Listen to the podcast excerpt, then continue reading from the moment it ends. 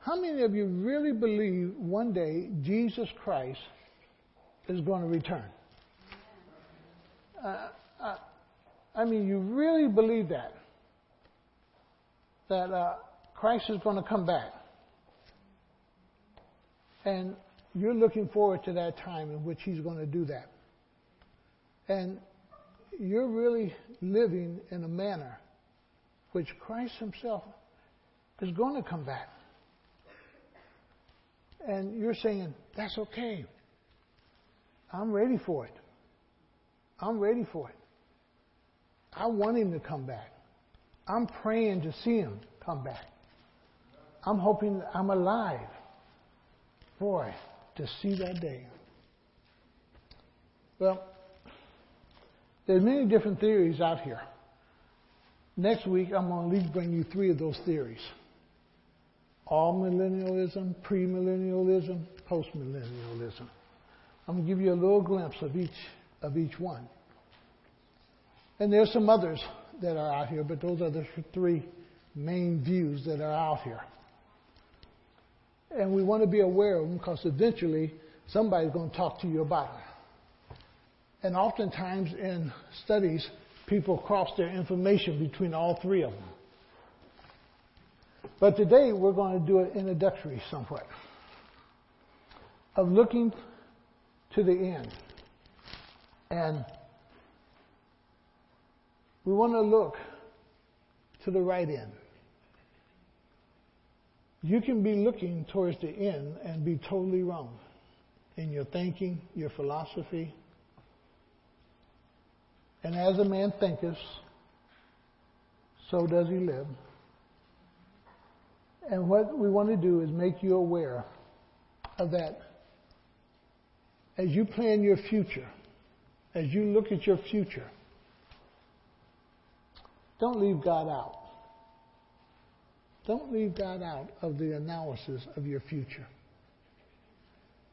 For oftentimes the Word tells us to think soberly or to think wisely. We need to be thinking with the ideal that at some point the Lord's going to return.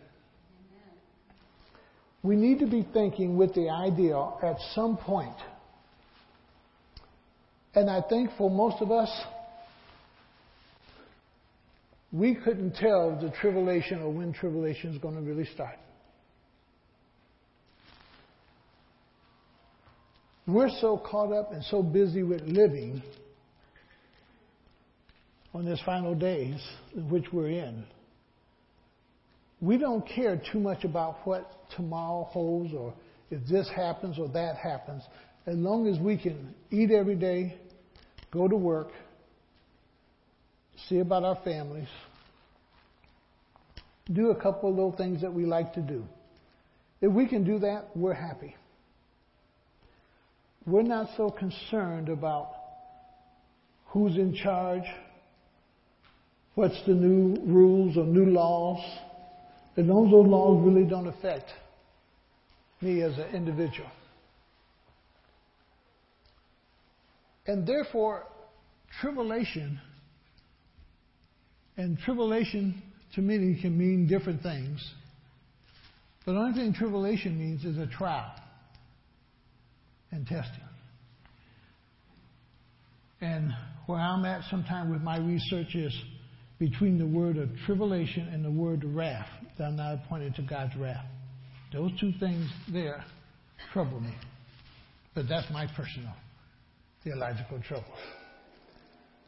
But today we're going to just look at some things that I think that will ground us if we really understand that times are going to get worse, even though they may be looking better economically, things are going to get worse. They have to get worse.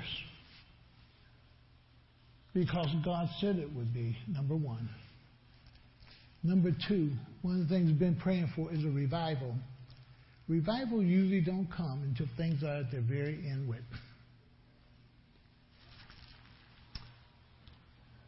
people don't start looking for the Lord until there's some kind of grave crisis that is going on. Go to me to Psalms 100, verse 5. Psalms 100 and verse 5. I don't know if this thing is on and it feeds back.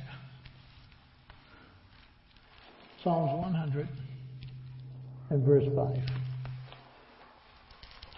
And look what the Lord says.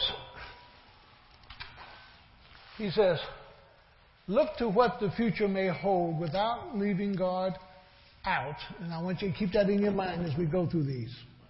For the Lord is good, His mercy is everlasting, and His truth endure for how long? That's the King James. The NIV says His faithfulness continues through all generation. So for every generation, God has said, I don't care what that generation is, He's going to be faithful in providing what He provides. God is going to be faithful in providing salvation. God's going to be faithful in providing for His people. God is going to be faithful in meeting the needs of His people. In every what? Generation. God is going to be that.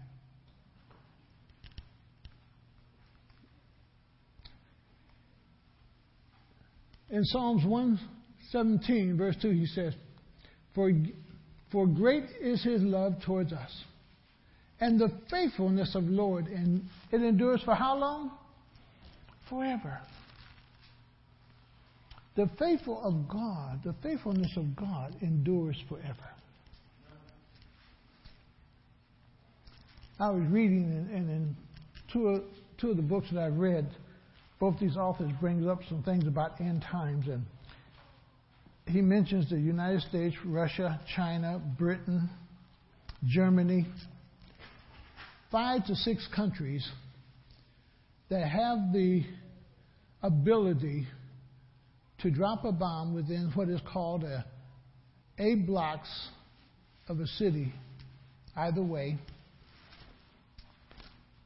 And the only thing that bomb will do is kill people. It will not destroy one building.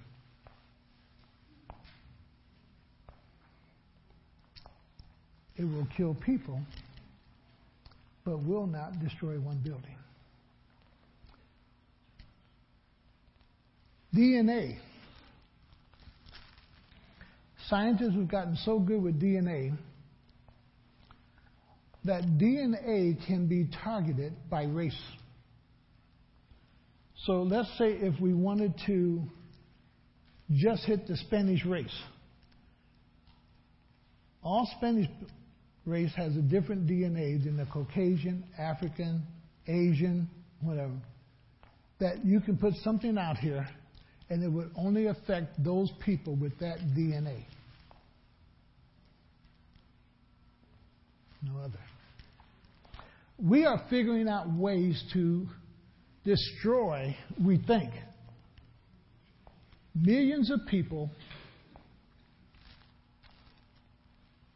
without really letting loose of the nuclear bomb per se because of the damage that nuclear does. How many of you ever studied the Euphrates rivers? I never studied it myself until I started into this. They got 17 dams on the Euphrates rivers. And in Revelation, it talks about that China or the East will be able to walk across the Euphrates River.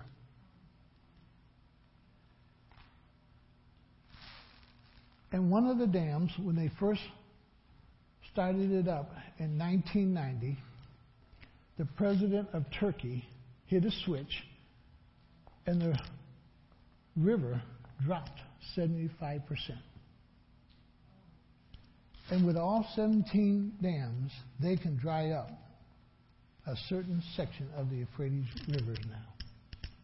China, for years, has spent billions of dollars on a road, which oftentimes we say are going nowhere, that allows them to march from China all the way down to Israel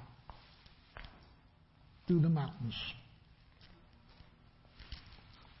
I forget the name of the road, but I will have it for you in the future as I hit those studies because you can look it up. Uh, and when I was reading it, I said, Boy, I'm going to put this name in the computer and see if it's real. So I put the name in the computer and it shows me. and what I'm trying to say is this God's promise to his people is that he will be faithful. He will be faithful.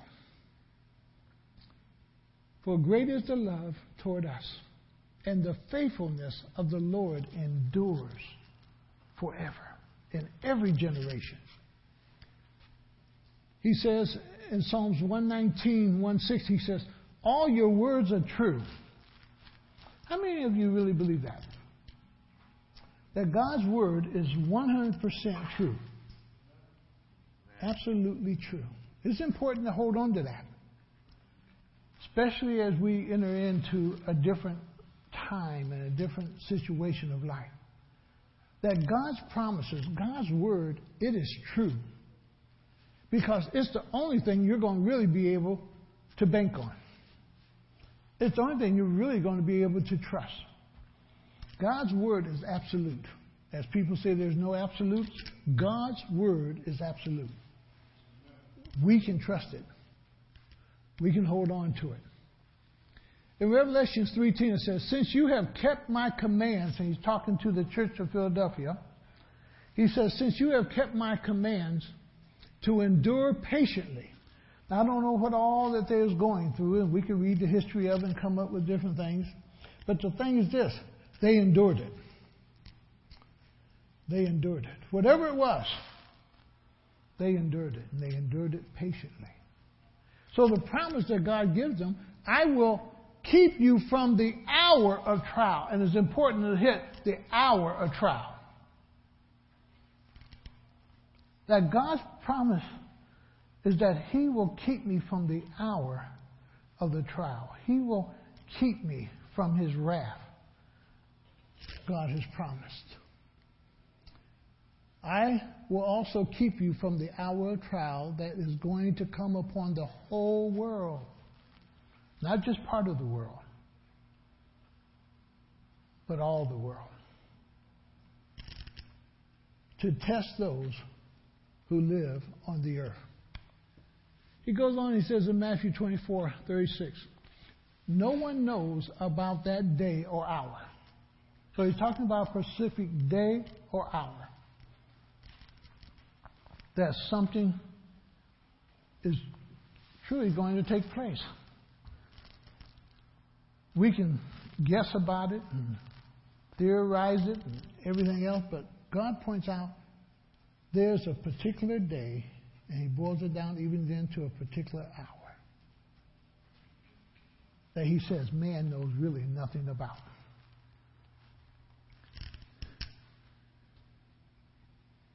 Not even the angels in heaven is top secret is top secret.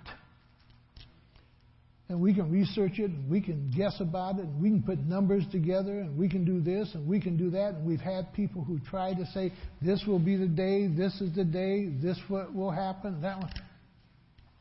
God says there's going to be a day and an hour. Even the angels in heaven, nor the Son, but only the Father knoweth. In Matthew 24 31, he said, and he will send his angels with a loud trumpet. And they will gather his elect from the four winds, from the one end of the heavens to the others. That God, in his own specific way, is going to gather his people unto himself. God's going to do it. And he's going to use his angels to bring us to himself. Even. And he says, Boy, to the four winds the north, south, west, east, four corners of the world. But the most important thing, he says, and they will gather his elect. Now, A lot of people see the Bible in this area as nothing but a myth. They see this as something that will never take place. But the way we look at things is going to dictate on how we also live. He gives us this warning in Matthew. He says, As it was in the days of Noah, so it will be at the coming of the Son of Man. For in the days before the flood, people were eating, drinking, and marrying. What's going on? They're just doing what? They're just living life.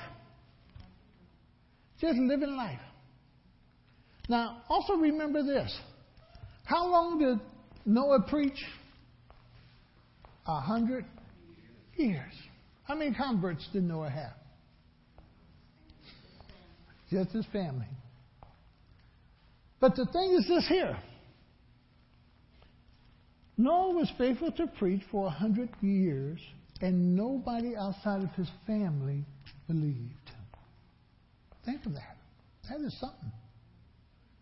And he says it will be like in the days of Noah. So a lot of preaching can be going on, but what's happening with the people per se in general? Not really hearing, not believing, or choosing not to believe. So they just go on with life. They go ahead and they eat because, boy, that's one of the entertainments we have today. We have more restaurants than, boy, some of the countries in this world could have just a third of the restaurants we have. Do you understand that there are yet places in the world there's no McDonald's?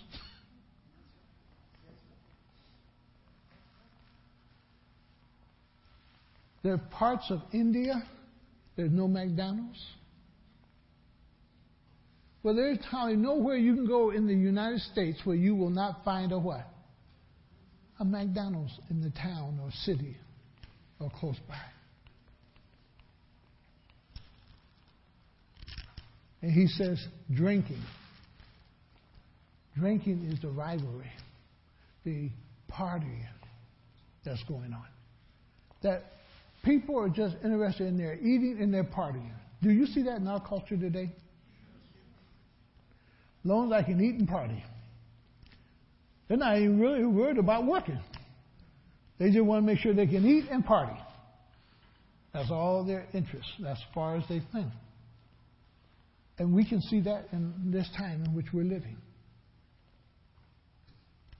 The other is marrying.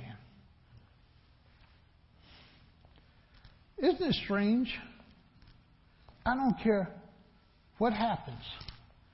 Even in 2008, when everything went down, two things were still happening babies and funerals. I don't care how bad it gets. We still see babies. And we still see death. And he said, they're so busy with living, they didn't take time to hear the message that God had delivered to them. Remember what is said about God? God is faithful. God is faithful. So it's not that God judged these people without first giving them what? A warning. God is faithful. God will tell you. God will allow you to know. He'll give you the information. But then you're the one who has to receive it and accept it. And he says, up to that day, Noah entered the ark, and they knew nothing about what would happen.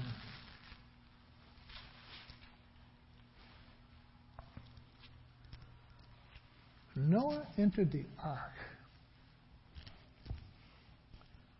Let's talk about that a little bit.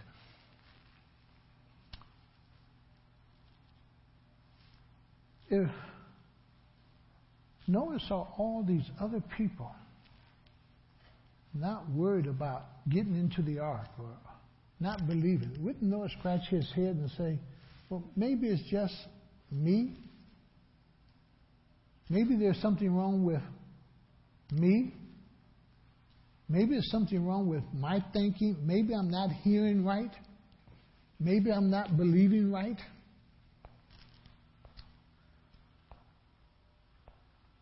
But Noah was a type of person that heard from God and believed God, period. Are you that type of person? That hears from God and believes, period. See, it wasn't the rain that forced Noah in to the ark. It wasn't the people outside that forced Noah into the ark. What took Noah into the ark was his faith, believing God. Believing God. Believing God.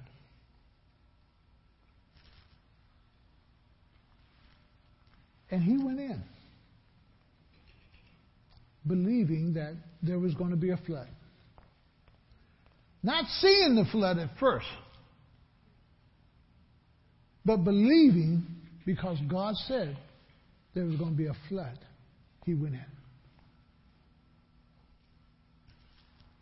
And God gave him time all the way up to that hour or that time in which he was going to really send the rain. But Noah entered the ark because he believed God. The scripture says, Be ye ready. Are you ready for the coming of the Lord? Are you ready for whatever is going to take place prior to that? Are you convinced in your mind that what you believe, that you are fully persuaded that you believe it and nothing's going to change it?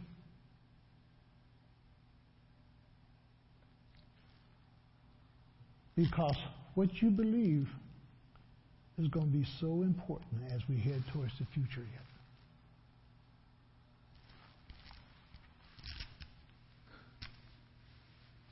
Oh, let go if I can go back one. Go over to Luke with me. Because Luke gives us another little picture of this. Go over to Luke 17, 26. Luke 17, 26.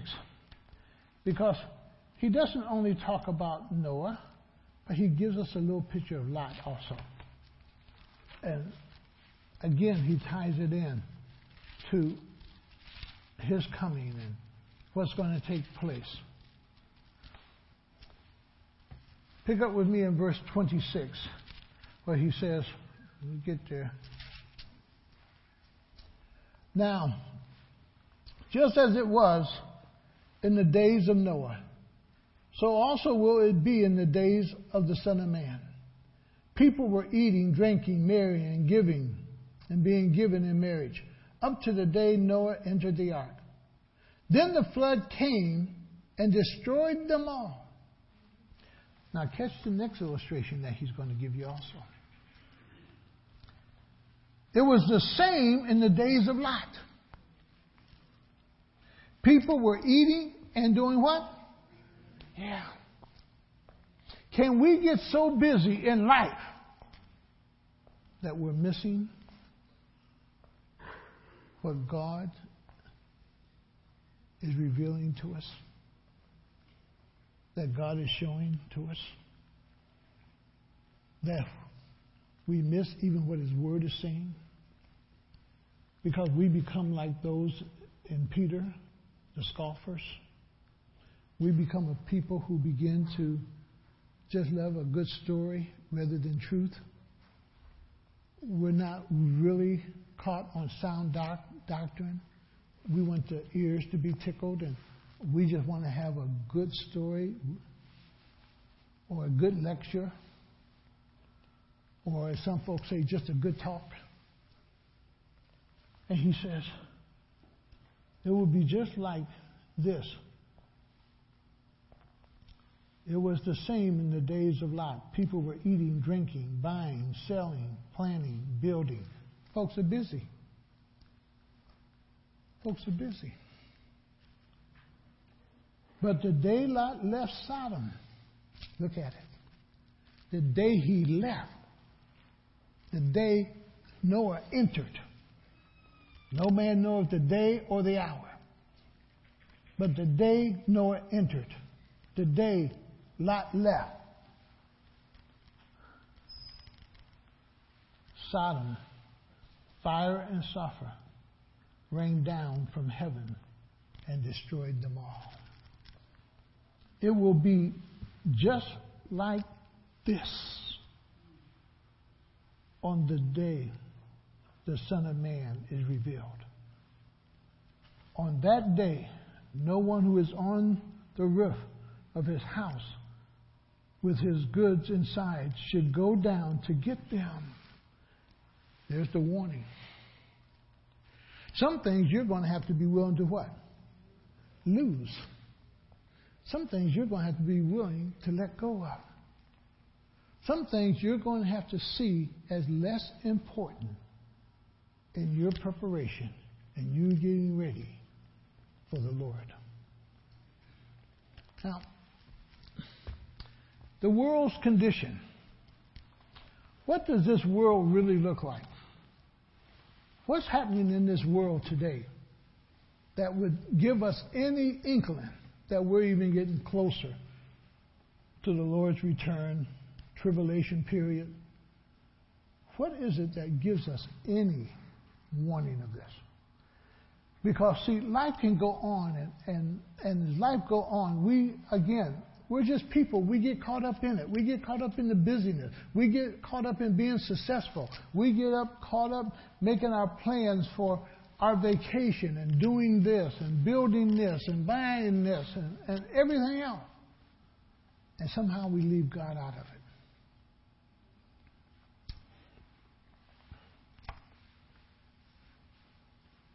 He says in 18, Luke 18, 8, I tell you, he will see that they get justice and quickly. However, when the Son of Man comes, now ask this question Do you really see people of faith? Do you see faith dwindling? Do you see faith eroding? Are you discovering that there's less people today with faith than when you were coming up? Genuine faith? Do you hear less people talking about God from when you were young and where you are now? Do you hear of less people being converted to Christ? Do you hear people really with a heart for the Lord? Or is that less? And he says, However, when the Son of Man comes, will he find faith on earth? And what he's talking about there, some have said saving faith, or some would say the faith. The faith that leadeth to salvation. The faith that causes one to believe. Faith. And he said, Will you find any And what's happening in our culture, look at Britain. Britain went, at one time, the leader of Christianity just went, Whoom. Go and check out Germany, Calvin's old hometown. Faith was just roaring and just went zoom. And America is slowly what? And we're seeing it even among people. And the question is will you and I be faithful if the Lord returns soon?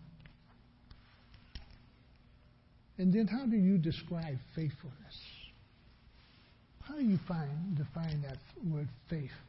And here it's talking about saving faith. The faith. Really believing God. Do you have the faith that believes God? That really believes God? That's the real question. does your faith stretch out and trust God?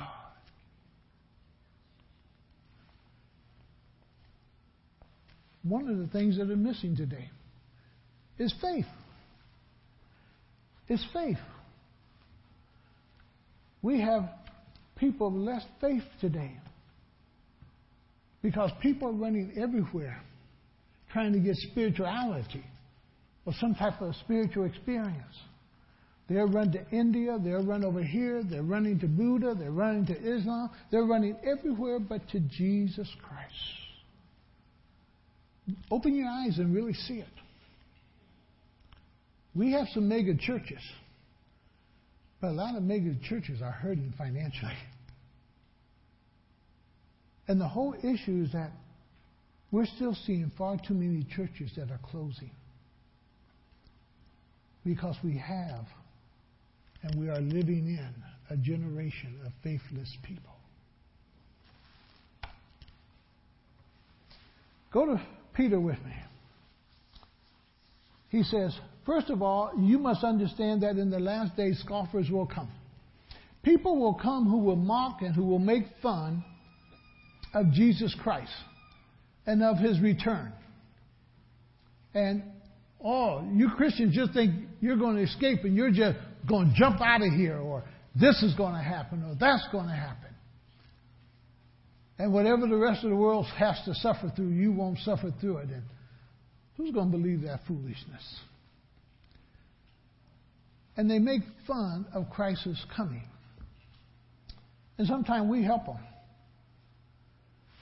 If a Christian is the pilot of a plane, and somehow the pilot is raptured out, what happens to the plane? Or as we make our movies as much as we can to try to make things real, somebody's driving the car and they're raptured out, and the car goes zoom. Sometimes it's better not to try to answer folks. And it's better just to say sometime, I don't know. All I know is that God says is going to happen. And sometimes, to help yourself, just put it this way My God is not a God of confusion.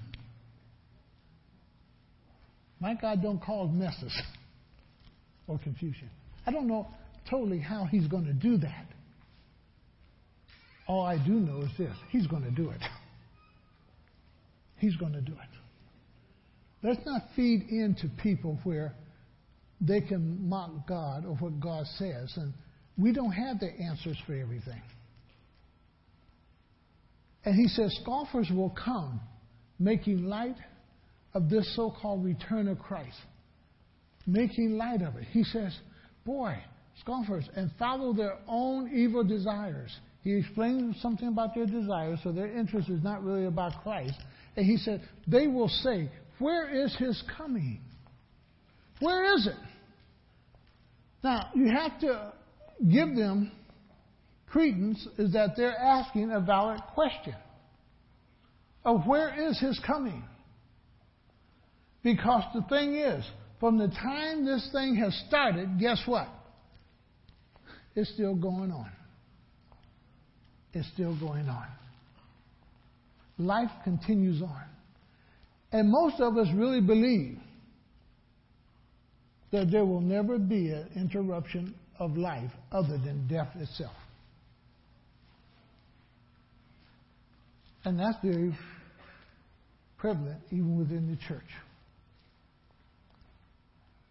Because to believe that Christ is coming back, to believe that, that one day the rapture is going to take place, to believe that one day tribulation is really going to take place, the Lord simply says in John, 1 John 4, if you believe these things, it sanctifies you.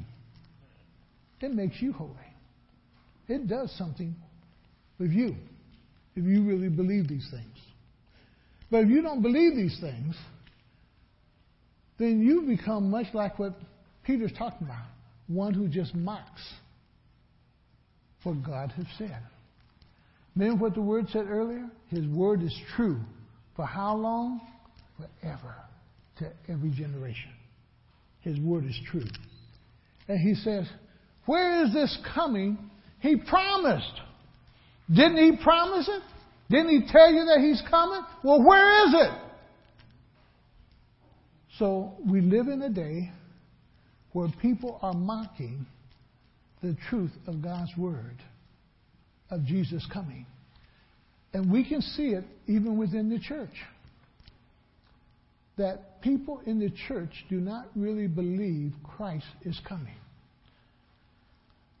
You know what would have been amazing? If Christ would have said, This is Gus Brown. This is not scripture if, if you're not really reading your Bible. So this, you're not going to find this in scripture. I'm only going to rapture folks that are in church on Sunday morning. How many of us you think would miss church? we didn't know the day or, the, or which Sunday is going to take place. But he did tell us it would be on a Sunday.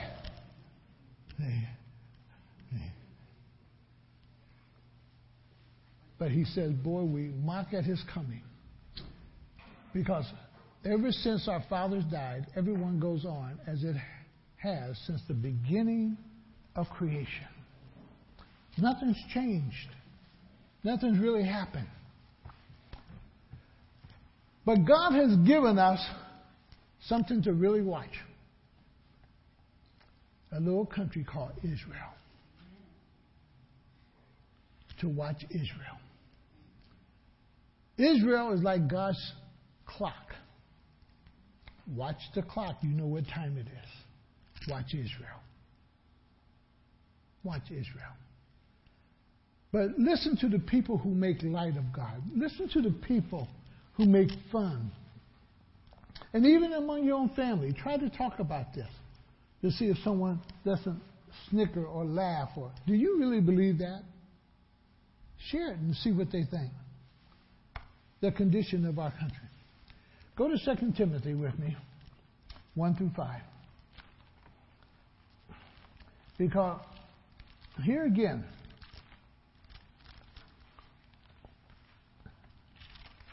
we, we find this whole process taking place.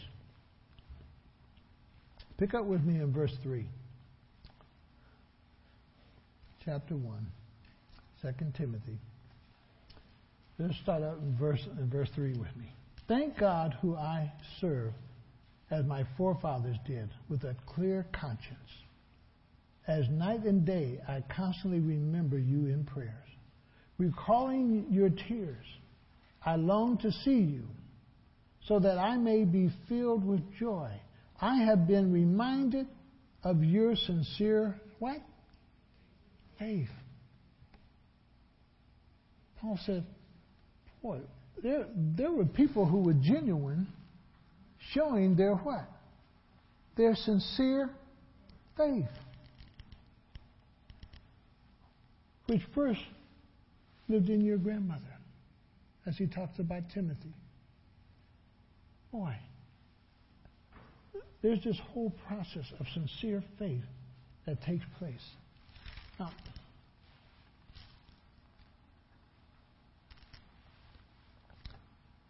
Go over to chapter 3, 2 Timothy 3. He says, But mark this there will be terrible times in the last days. Terrible times. Terrible times.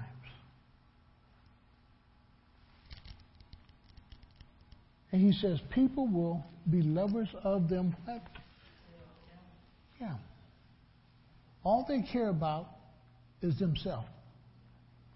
They're not worried about being their brother's keeper. They're not worried about their neighbor. And we can see that that we're living in those days. People do not have value of life. People do not value life other than their own. And he says they will be lovers of themselves. All that they really care about is themselves. And he goes on, he says, lovers of money lovers of money. That money becomes that thing that drives because people understand you can do very little without money. So they will steal, they will deceive. And as much as we want to say about 2008, it was about a thing of greed as they have gone about. They discovered even the loaning institutions were not fair with the people. The whole issue of American Bank and the people that it deceived in these loans, knowing the people could not what? Pay back the loans. But it was the greed. It was the bonuses. It was the large sums of money. And he says, lovers of money, boastful, proud, abusive, disobedient to their parents. Are we seeing that? Yeah. We're seeing that. It's amazing what you can see in the daycare. When you see a two year old try to call his mother a B.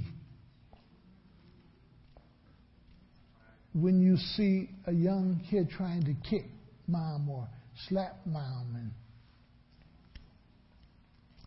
and then when you get into the area of ages four and five, and, and then in school, what you're seeing today. I would be one parent put under the jail, as my dad used to say. But he says, disobedient to their parents, ungrateful. Do we live in a culture and a society that is ungrateful today? He said, really take note of these things. He said, now, the thing is this here. Somebody will say, well, these things always happen. The issue is this have they intensified? Have they gotten worse? And yes, they have. And he said, when you begin to see all these things taking place, you're getting closer to that time. You're getting closer to that time. And he goes on, he says, Boy, ungrateful, unholy, without love, unforgiving, slanderous, without self control, brutal, not lovers of the good, teachers, treacherous, rash, conceited, lovers of pleasure rather than lovers of God. Now catch this last one in verse 5. Having a form of what? Yes. Are we living in a day where we're seeing people who have a form of godliness, but don't understand one thing about God's Word? You cannot be holy separate from God's Word. You cannot really be sanctified, Holy Ghost filled, separate from God's Word. You can't really be living the Word unless you're in the Word. But to hear so many people who say they're this, this, and that, and it's so contrary when you listen to their life or watch their life, so live so contrary to the Word. We listened to this one lady talk, and she's a Christian. I won't even name the church because, boy, she's on the auxiliaries, and she always telling us what she does on the auxiliaries and so forth. And uh, she was telling this one young lady because the one young lady was telling her, "Yeah, I was able to sell two hundred dollars of my food stamps to help me with my." She said, "That's a blessing, isn't it?" Now, well, the law says you're not allowed to what? To sell them. That's not a blessing. That's a curse. The blessing would be is that you had a job working to earn. You know. But then, as you listen to a lot of Christians today, what they call a blessing, I'm wondering, don't you understand Satan and what Satan will give to you? That's not of God.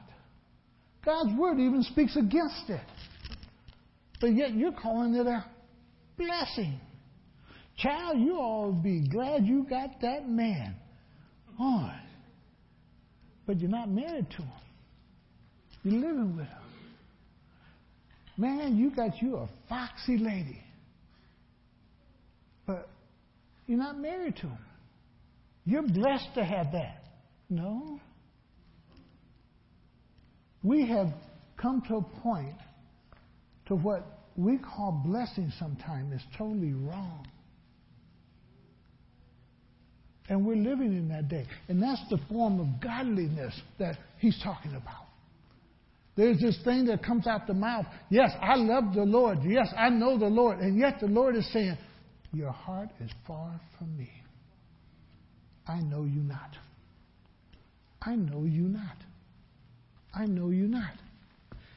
And look at the times in which we're living in. Look at the things. Is there faith? Is that area where people mock? Is that area where there's no genuine Christianity? And though people say that they are. This whole thing, it, it, it, it baffles us. Even to a point today, when you turn on Christian TV, how many are really teaching from the Word or giving you a, a story? And he says, myths. We get caught up in myths, in speeches, in narrative stories, in friction or fables the invitation of the invention of falsehood. He tells us in chapter 4, 2 Timothy chapter 4, starting verse 3, he said, For the time will come when men will not put up with sound doctrine, with good sound teaching. Dr. Sovine used to tell us in this area of teaching, he said, You've got to give it latitude sometimes. There's some, you got to know when to give it latitude and when you have to be dogmatic. Can't be dogmatic on everything. But on the Holy Spirit, you can be dogmatic. On salvation, you can be dogmatic. There's no other way in which man can be saved other than Jesus Christ. You can be very dogmatic. You don't have to even compromise with that. You just stay straight with it. But then he said there's areas of Scripture you've got to give latitude even in the evangelical world, because some of us will hold this, and others will hold this, and others will hold that. And that is where it's so good of what Timothy says study the word for who? For yourself. Study to show yourself approved, a workman, rightly doing what? Dividing that word of God, wrestling with it. And I want to encourage you, this is the time to do that. If you've never been in the Word, start getting there, allowing God to speak to you. And he goes on and he says in Jude 118, he says, and you have to ask, is this going on also? They love to hear the myths. They love to be told stories. They love to go after their money. Jude says ungodly desires. Are we seeing more of that? Are we seeing things on TV that we never thought we would see? Even in some of the TV commercials. Jude says in 118, they said to you, in the last times there will be scoffers. People who mock again, people who laugh and make fun, people who gesture about things, who will follow their own ungodly what? You're trying to say something to them. That's not right. That's not decent. That's not honorable. That's not ethical. And guess what they do to you? They laugh at you. They laugh at you.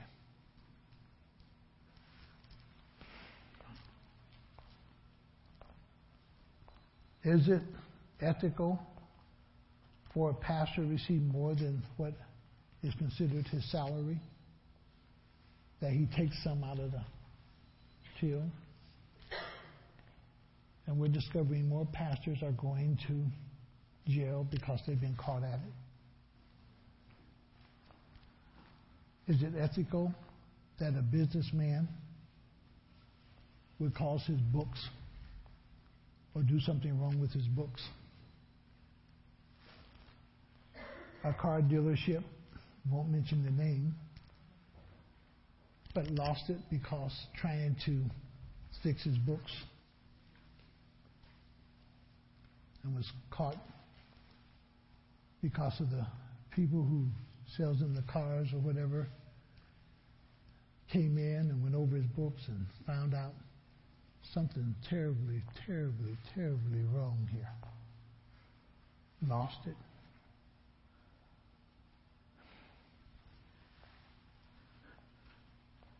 Our pleasures. And in Jude, there, he's speaking about the sexual pleasures. Have you seen that intensify?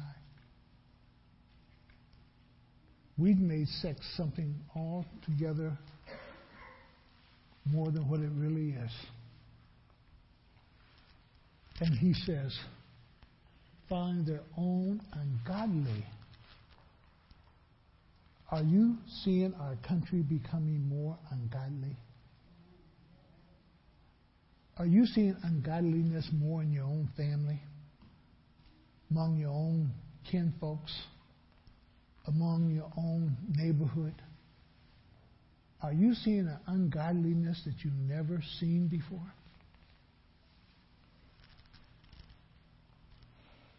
Just some of the things that says, boy, look up for your redemption is what? Drawing nigh. And God says He will be faithful to every generation. He will warn every generation. He will offer salvation to every generation. And He will be faithful to His elect or those that He has called. He will be faithful to them. And the question that you and I have to ask will I be faithful to Him? Will I be faithful to him? Will I be faithful to him? Our God is coming. Our Lord is coming. Nobody can answer this question. How much will the church go through? Or how much suffering will the people of God go through before he really comes? Can't answer that question. But what God is saying, be ready, be faithful. No matter what else is going on, you make sure your heart and your mind is fixed on Jesus Christ and you're ready. And you're faithful. And you believe Him. And you are fully persuaded that you are in Jesus Christ. Don't doubt that. Don't question that. And if you do doubt it, if you do question it, go all back through it again. Lord Jesus, come into my heart and save me. Lord, save me. Save me to the uttermost. Lord, be Lord of my life. Be my Savior. If you question it and you doubt it, most likely you're not. But those who are assured,